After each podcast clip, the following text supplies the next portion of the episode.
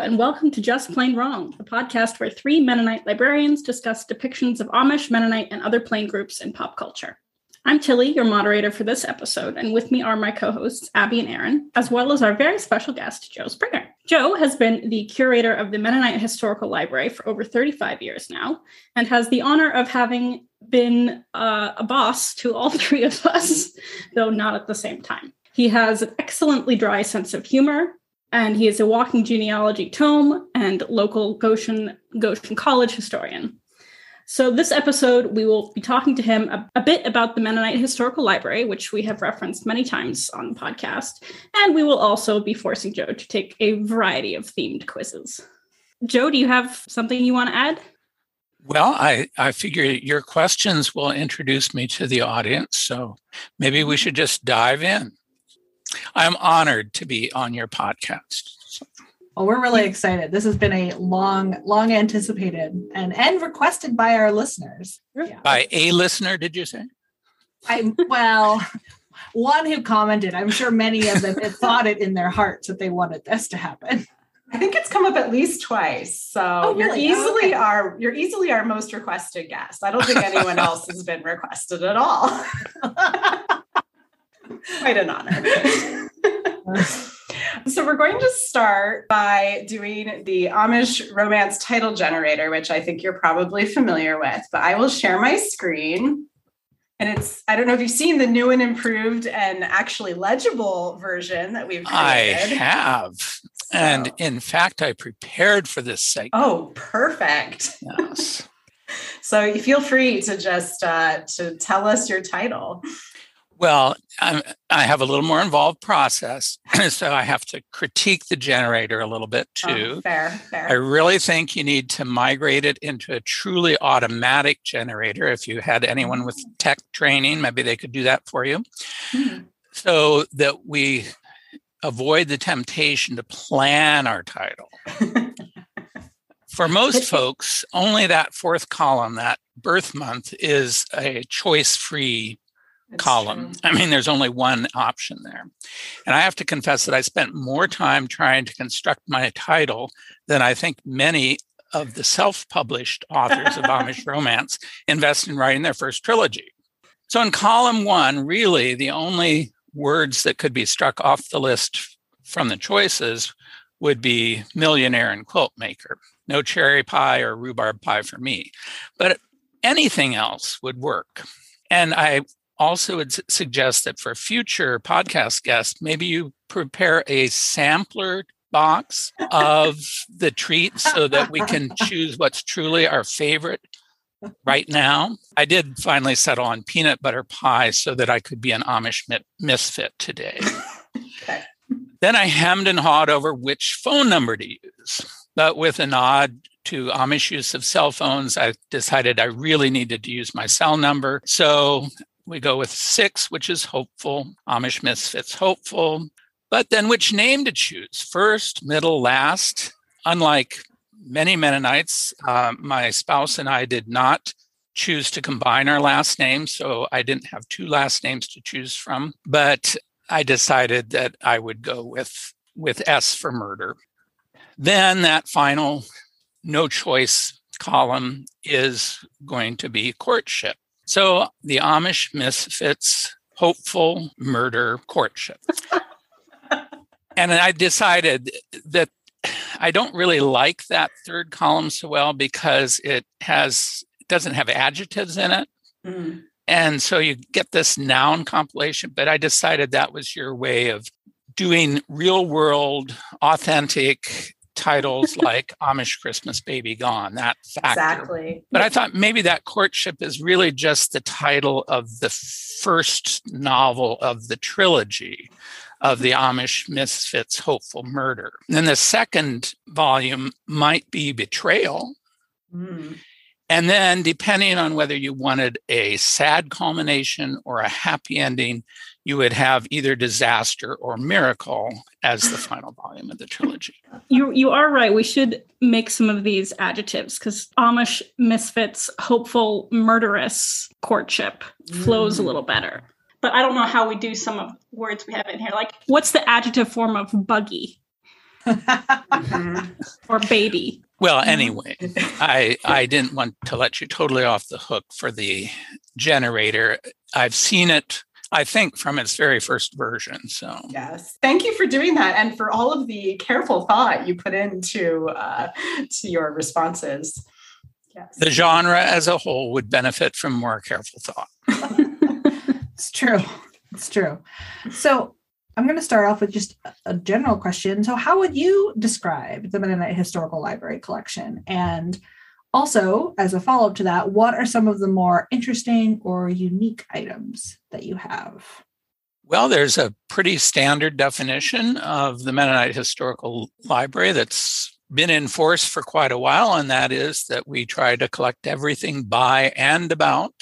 That's where those Amish romance novels come in, uh, Amish, Mennonites, and related groups. Um, and we go back and as far in time as we can, and we keep moving forward. Although for many years, much of the collection was largely either European or North American content, we have in uh, recent years particularly sought to represent a Anabaptist world that is very different than it was even fifty years ago.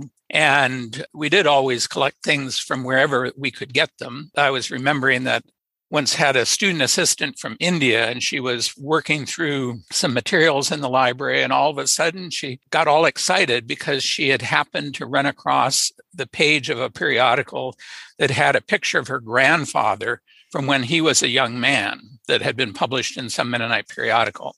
And so there are Mennonite groups in places like the Congo and, and India that have been around for more than one hundred years now, and other much, many newer groups. But anyway, we we hope in our collection to represent everybody who is part of that larger fellowship of Amish, and not Amish particularly, but more Mennonites and Anabaptists. And within that large umbrella, Amish, Hutterites, and others are a visible part too.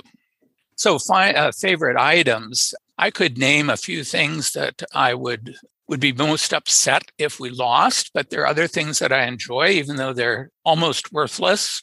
In my thirty-five plus years, the most exciting item from my perspective that we have acquired, we have exciting items present in the collection long before I was here, but the most exciting item we acquired is a little uh, four-page pamphlet, the only known copy in the world, printed in the fifteen forties in Strasbourg, and it contains a pre-Ausbund version of a hymn that is included in the Ausbund, the Ausbund being the hymnal first published in fifteen sixty-four and that the Amish continue to use today. So that was a, a wonderful opportunity that we had, and it also was sort of an exciting afternoon in the M H L for me because we got an email from the bookseller in Switzerland that was offering it. I called our boss, John Roth, and he agreed, yes, we have to get this. And we did a little strategy. And within three hours, we had, with the permission of the college development office, approached, well, we didn't approach the person we thought we were going to approach, but instead we got the name of someone else who we approached, who then bought it in honor of the person we were going to uh, approach to purchase it for us. So that was a really really fun time, and also um, a valuable uh, example of, of what modern technology allows us to do compared to Harold S. Bender in the nineteen, late nineteen twenties, poking around a Harrisburg, Pennsylvania bookstore, finding the only known copy of that first printed edition of the Ausbund, not having uh, enough money to buy it right away, and buying it was bound with some other items, buying the part that was most important to him, using all his resources for that, and needing then to, over the next year, figure out how to buy the rest of the pieces that were there. An example of something that is not at all valuable, but I still am glad we have it, is a booklet called All the Maiden Ladies of Lancaster County, Pennsylvania in the year nineteen eighty-four. And unfortunately, that didn't become a serial, that, at least as far as I know, it didn't become. But that was a little guidebook, apparently for Amish widowers, to uh, be able to find older unmarried Amish women in the Lancaster County area in case they needed a replacement spouse. So is my assumption. The purpose is not listed in the book, but that seems to be the only motivation for such a compilation. Hmm. And we have many other things uh, between those two extremes. Uh, I feel like you really captured some of the the breadth uh, and and the rich the rich stories that go along with the M H L. I had not heard either of those uh, stories, so that's really awesome. Yeah, the Maidens of Lancaster. What was the title again? All the Maiden Ladies of Lancaster County, Pennsylvania. All the Maiden Ladies. In the that, year of nineteen eighty-four. That should be like a Beyonce remake instead of All the exactly. Single Ladies. All the yes. Maiden Ladies. All the Maiden Ladies. Yes. There's got to be something in there about nineteen eighty-four, too. Yes. Oh, yeah. And I, I hadn't even Orwell. Thought of that, but very appropriate. Yeah. You know, I've in my time looking at genealogies and looking, I, I always have kind of a morbid desire to know how long it takes after a spouse's death for someone to get remarried. So whenever I'm cataloging a genealogy where someone has more than one spouse, I always see how many years passed in between. And it doesn't seem like, you know, the eligible maiden ladies of Lancaster County, you know, were that hard to find, because it, by and large, you know, at least Amish couples, or Amish widowers in particular, tend to get remarried awfully quick. They are, as we know from Amish romance novels. One actually somewhat accurate part of that depiction is that Amish men and women both do lose spouses, in part because they face certain things that are no longer common for many mainstream American culture. But there are, I mean, I don't know that the death rate of mothers in birth is much higher, but it's um, probably is somewhat higher than in the general population because there are so many more pregnancies. And then Amish men have both farm accidents and industrial accidents to cope with. And of course, there's the risk of traveling in buggies that are not safe when hit. So there are, there are there's no shortage of people who eventually are going to maybe need another spouse. And sometimes it's a widower and a widow marrying each other, but other times it's a widower marrying someone who has not been married before, or vice versa. I feel like we should compile some stats, because I feel like we have a lot of single women and widowed men, but not a lot of widowed women and single men. But you do have some. We have some. We did get that one one book that actually had uh, a woman with silver hair on the cover. It's the first main character over the age of twenty-five that I had seen in, in any of those books. So I don't know if she was a widow or not. I imagine she probably was. Well, shall we move on to quiz number one? Okay. Quiz number one is Uh, something that listeners may already hear by the time this episode airs, but we wanted Joe to answer anyway, because we think it's interesting. I put it together by combing through Amazon metrics as best I could for the year twenty twenty-one of Amish romances. I suspect there is some overlap and my statistics are a little bit wonky, um, but I did my best to weed out repeat titles and compilation titles. Erin, do you want to... And I, I question? Yes, I'll ask the question. And I, I'm trying to remember, these are going to air in our intro episode. Abby, did we get, I think we got both of these wrong. So I'm curious if Joe will get this, get this right. So the first question is, by Amazon metrics, twenty twenty-one saw the publication of a new Amish romance every A, twelve hours, B, eighteen hours, C, thirty hours, or D, three days? Well, three days seems too long. uh. Correct. We should say this takes into account both digital only and printed. Okay, well, that's that's important. I almost was going to say, does this include Kindle? And I'm just pleased as punch that we have never agreed to collect digital-only Amish romance novels. So I'm going to, with that thing, go with maybe eighteen hours. Was that one of the choices? It was. Yes. That is correct. Good job. Every eighteen hours, that is my rough yeah. estimate, which is a whole lot. I have not, I would be interested to see how, how often general romance titles are produced. If that's like every two hours or what what the field looks like as a whole. Anyhow, uh, now that we've done quiz number one, let's move back to another question that gets at a little bit of what you were saying with your gratitude that we are not collecting ebooks.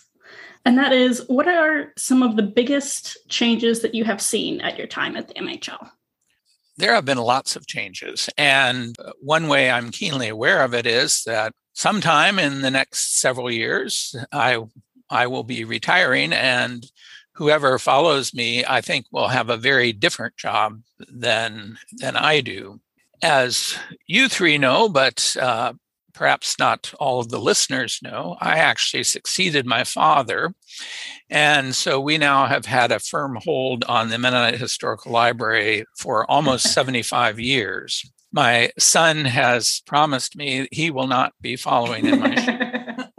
Uh, but so I, I also have sort of that perspective of knowing how different my father's job was from mine.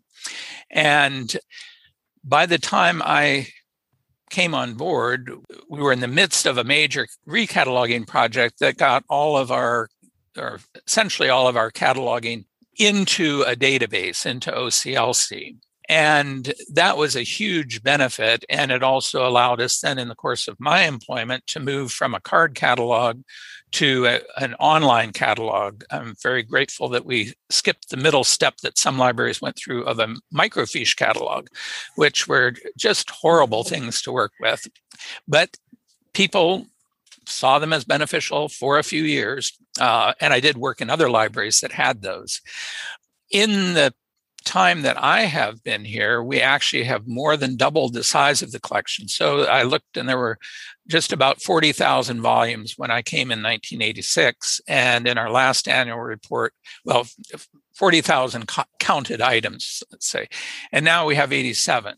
So that suggests that the rate of what has been published, of course, has increased. I would say, though, that most important has been the ease with which we can access information that longer ago would have been impossible to find out. So if I am trying to track down some sixteenth century source, when I started, I would have perhaps begun by taking a trip over to Notre Dame, where they had a massive six hundred volume National Union catalog, published volumes that I coveted greatly, uh, but they would have taken more shelf space than Amish romances, and we couldn't afford it. But every once in a while, I would go over there to try to locate where, which libraries might have certain things, because for the most part, older materials weren't included in O C L C yet, and you just didn't have a way to find out where they were, a convenient way. Now, if I suddenly find out about something, often within a matter of minutes, I can locate where a copy of it is. And if I want it badly enough, I can probably get access to the text in some way within less than a month at the outside. So that's uh, that's really useful, but also changes the nature of the work and changes what brings people to the library. I was recalling that our summers in M H L used to be, we would talk about the genealogy RVers, because we would always get, every summer, we would get multiple people that were on a road trip in their R V that were doing genealogical research. Right now, because of the changes in gene- genealogical research online, uh, other than local people researching, we've fairly rarely have outside people coming to the library. We do continue to get lots of questions, but it's somewhat rare. And I don't know when the last time was we had an R V genealogist in, in the library. Those are just a few of the, the examples. Yeah, that's really fascinating. And I mean, really echoes in some ways some of the changes you've seen across libraries in general. But so I'm going to take us back to the quiz. So this is the same, same one that Tilly created. So this is a question. Which traditionally published author published the most books in twenty twenty-one? So here are your choices. Wanda Brunstetter, Amy Clipston, Marta Perry, Shelley Shepard Gray. That's a hard one for me. I, if this would be three years ago, I would be very confident in saying Wanda Brunstetter. Can we include her daughter in the number? I think it was generated just with, with Wanda Brunstetter. Okay. Just out of uh, out of devotion to a, a veteran author, I'm still going to go with Wanda, even though I think there's a very good chance that is not the correct answer. Well, well, I applaud your loyalty, but yes, you are incorrect. Uh, it is, in fact, Amy Clipston. Um, but Wanda Brunstetter did publish three, so she's not, you know. She's no slouch. So, but she's you know. slowed way down. Yeah. yeah, Amy Amy Clipston published six, so yes. uh, tough to keep up with that. Yes, everyone on that list had at least three books published in twenty twenty-one. That's like James Patterson level of. This actually gives me some hope that maybe we're seeing the light at the end of the tunnel. Don't think so. Because I think there would have been years when there would have been multiple, more authors than that publishing six mm. in the course of a year. But we'll we'll do what we must. Yeah, soon. It is interesting. I wonder, I wonder, I just wish I had better access to statistics than I do, because the rate of publication for Amish romances has increased since Thrill of the Chase came out, which had one coming out every day and a half or two days, I think was the rate. But I do wonder if that's all been digital only growth and not traditional publishing growth. Well, or self-published. And self-published too. Yeah. All right. Our next question, uh, going back to your work at the M H L, is what are your favorite parts of your job? Well, I think most definitely it is the thrill of the chase, not the chased. So I do enjoy the, I don't enjoy all the questions that come in, but I enjoy the process of working with people's questions and helping them find answers to those questions. And that means that my work is quite varied because people have such different questions. One early morning, I got a call from a voice I could recognize as Hutterite, wanting the phone number of then Governor uh, Arnold Schwarzenegger. Now, this is not a typical M H L question, but it actually, for the person inquiring, made a lot of sense because the Hutterites speak an Austrian dialect, and he knew that Arnold Schwarzenegger was from Austria, and so he was interested, I guess, in finding out how his German compared to their German. I did, in good librarian fashion, give him the number of the press office for the governor and say, I'm not sure you'll get through, but here's a way you might. So, yeah, one never knows at the beginning of the day what things one might be looking up. And sometimes there are questions that as soon as I hear them, I think, oh no, how on earth am I going to work at that particular question? And sometimes I'm not going to be successful, but there are other things that that are really interesting. And one of the the real joys of working in the M H L is that we do have such a rich and comprehensive collection that when we begin to unravel, uh, find the first thread of an answer, we can follow that pretty far within our own resources. And so sometimes I, I start thinking, well, I'll begin to look here. And then I see there's a footnote. Well, I can usually go to the work that is cited in the footnote and then see, well, exactly how did they How did they phrase it there? I did have a researcher just yesterday who who was interested in finding a particular place in Switzerland, and he knew where he had read the read that this place was of importance to him. And so I looked at that, and then I I did that process of, well, where did that person get their information, and found out that that person had not cited the source at all, the second second source. And so I was able instead to go back and say, you know, realistically, I think there's some error in that first source because a place this size is very unlikely to have a, had a prison. And he, his understanding was that a, an ancestor of his had been imprisoned in that, in that particular place. I said, I think it has to be that he was from this little place and there was a major prison some uh, fifteen kilometers away. And my guess is that if we got to the source, we might find that's where, where he was. But it was already five o'clock, so we didn't we didn't solve that yesterday. Have there been any lingering questions you haven't been able to answer that have just like haunted you? Oh, I'm sure there have been things that I've gone back to again and again, things that every few years I will go back, well, Tilly, actually, this was an acquisitions item. It wasn't the same as a research uh, question, but just in Tilly's recent efforts to make sure that we have whatever graphic novels might be relevant, in the back of my mind was a memory of a book that I was unable to obtain twenty years ago when I first heard about it, and I hadn't, hadn't thought about it, but I was able, with the bits of information that I remembered, to find the actual title and author of it. And then, again, the glories of the internet and online book selling, I actually found a used copy of it. So it's on its way from Germany to us after, you know, having been forgotten. Again, this would be closer to the Maiden Ladies of Lancaster County than to the fifteen forties song pamphlet in value. But it's still nice to to know that that little hole in the collection is now will now also be filled. This is the one about uh, Anabaptist vampires? Yes, of course. Yeah, it, that's an important hole to fill, I think. Yes. You never know the... when someone needs to read the German oh. pulp novel about oh. vampires.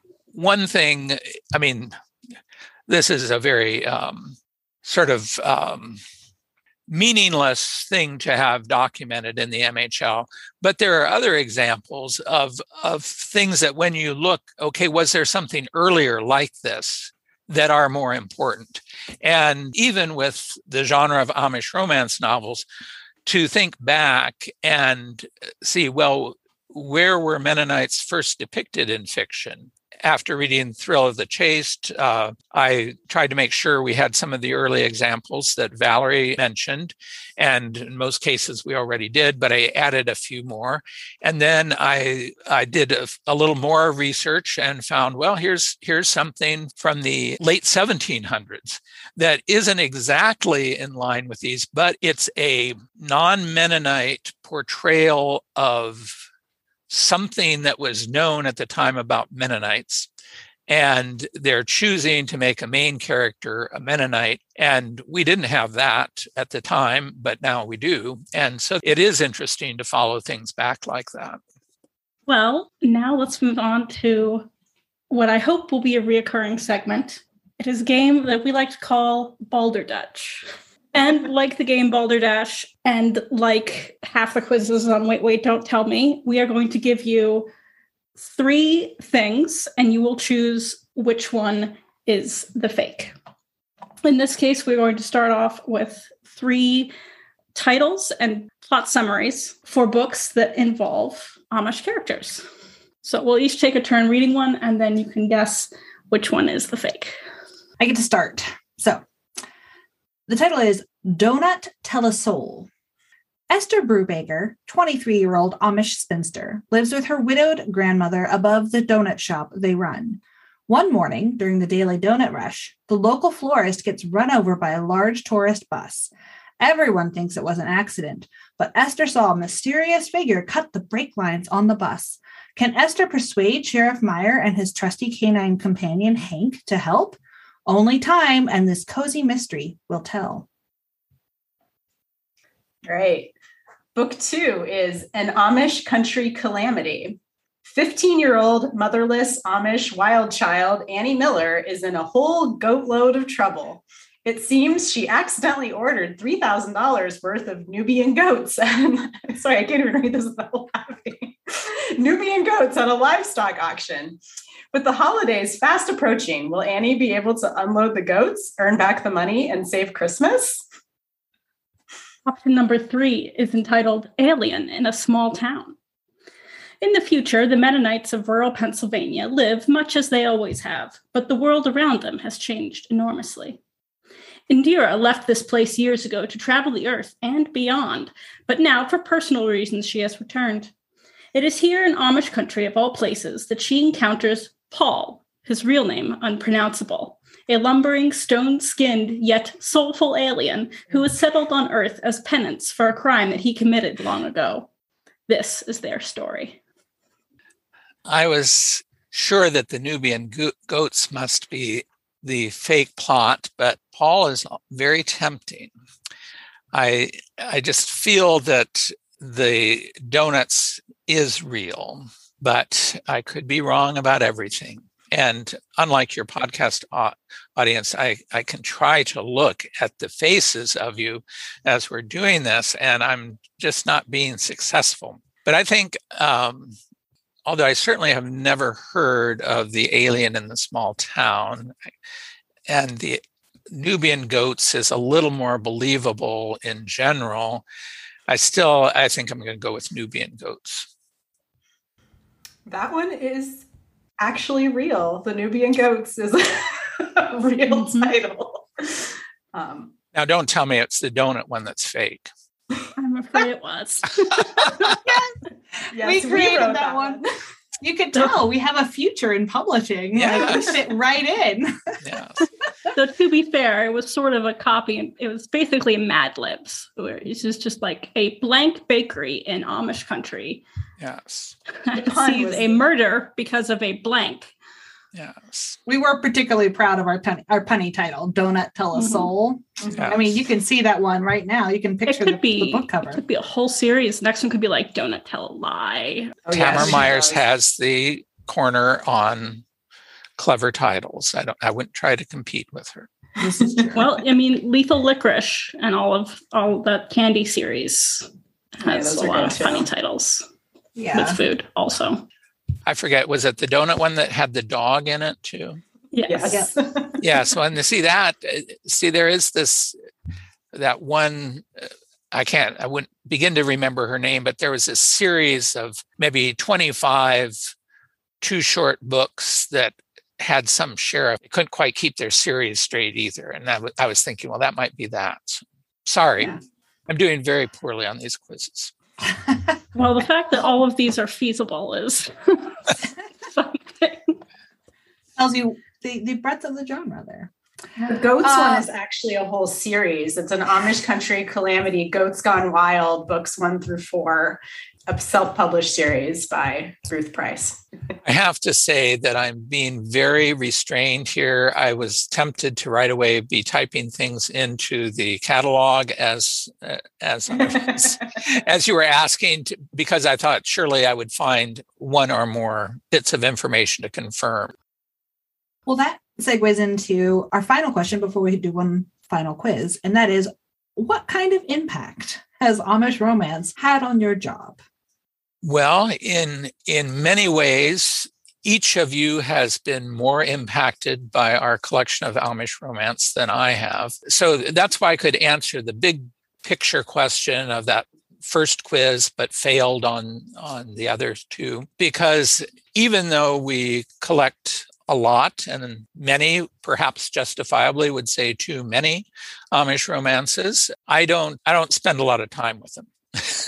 And so I just, I went down and looked at our, the way we classify our fiction. We have English language fiction from sort of mid twentieth century to end of the twentieth century, and then including writers who started that and continued, and then also fiction published to the beginning of the two thousands, and then fiction two thousand and forward. And my guess is that we have about forty yards of shelves of fiction in those two periods. And without having done an actual survey or sample, scientific sample, I would guess we have at least twenty yards of Amish romance. So about half of, of that.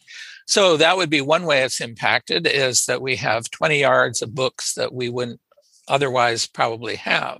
I was thinking of what the first Amish romance that sticks in my mind, and looked at it and uh, realized that it actually, maybe this is why it was memorable, but it arrived shortly after I started working. And not only that, but it was before the chaste Amish romance. And Tilly, I think you didn't give, uh, you were a guest on another podcast recently, and I think you you didn't give proper credit to the fact that there are steamy romances, Harlequin and others, that that do include a little more physical interaction among the characters than most of the ro- romances that we collect. But this first one, not only was it set in Goshen, Indiana, but it was actually, the person who wrote it did research at the Mennonite Historical Library before I arrived, unfortunately. I never met her, but she sent this copy of the book. And in the book, it she wrote a note to my colleague who had actually helped her when she was in the library. The, the setting was a female anthropology professor at Goshen College that falls in love with some brawny young Amish guy. Anyway, the cover has them in kind of a Daisy Duke style outfit for the anthropology professor, which I'm not sure an anthropology professor would have worn, and this brawny guy in the hay. We tried to imagine if this was the barn that used to be on the college campus or uh, long gone. Anyway. I read with- the book. It's his barn. Oh, okay.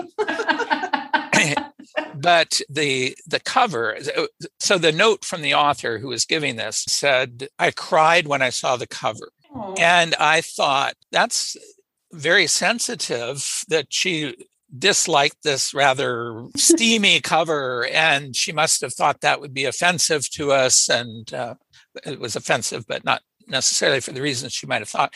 Anyway, it was only later on in actually cataloging the book that we realized that the cover misspelled the author's last name. Mm-hmm. So it had nothing to do with this steamy illustration. It was the fact that her name was misspelled on the cover. And her own book. So, oh. uh. It, yeah, I think we're going to try and cover that one later this season, yes. too. Uh, I did, I read it. it. It's a little slower than today's modern Amish romances. And yes. It's interesting that she did all that research and still yeah. got the whole shunning thing so, so wrong. Um, we can discuss that in the future episode. in a future episode. Uh, so for our final quiz question, this is in the same, it's it's another version of the, the Boulder Dutch, but this one is focused on Amish fan fiction. So this is fan fiction written with Amish themes. So we have three different titles and brief summaries. And once again, you get the job of picking the fake. Start off with, we have Harry Potter and the Hexenmeister's Rock, which can best be summed up in the line, "You're Amish, Harry." Option two, Return of the Yoder, so some Star Wars uh, fan fiction. Luke grew up as a sheltered farm boy on the far-off planet of Holm, but when he learns his father is the infamous shunned Danny Graber, he gets sucked into a plot to defend the family dry goods store from the new Walmart in town. And this one is The Importance of Family. It's a Frozen alternate universe, or A U. Anna's whole world is turned upside down when her sister Elsa re- returns and reveals that she may want to leave their Amish way of life. Well, I would like to read all three of them, but I am going to this time, and I hang my head in shame, which is a good Amish Mennonite quality anyway, but I will uh, I will say that the Hexenmeister is the fake one. I'm afraid you're incorrect. That is definitely a real one. I got maybe a few paragraphs into it, and it was just clearly someone having a lot of fun, and it made no no plot sense at all, mm-hmm. which, you know, you don't have to do in fan fiction. So, mm-hmm. Well, and I have to say that Tilly apparently has kept these off of our acquisitions list so far too. Uh, I mean, if you want, I can go to, you know, fanfiction dot net or Archive of Our Own and start printing them off and like binding them. But I think there's there's rather a lot of them on there. I think that's a road you may not want to go down. I, I we would have no way to manage them. Yes. the the fake one in this case was Return of the Yoder, which we, again, had a whole lot of fun coming up with. We were trying to come up with like an Empire Strikes, like Walmart is the Empire, you know. Mm. Yeah. Danny Draver, Darth Vader. Yeah. Far Off Planet of Holmes, Holmes County. Well, I'm I'm wondering, I think Aaron would have experienced this, but something about those plots reminded me of our Amish punching puppet. Aaron, was that when you were working for us that we acquired that? I don't remember that.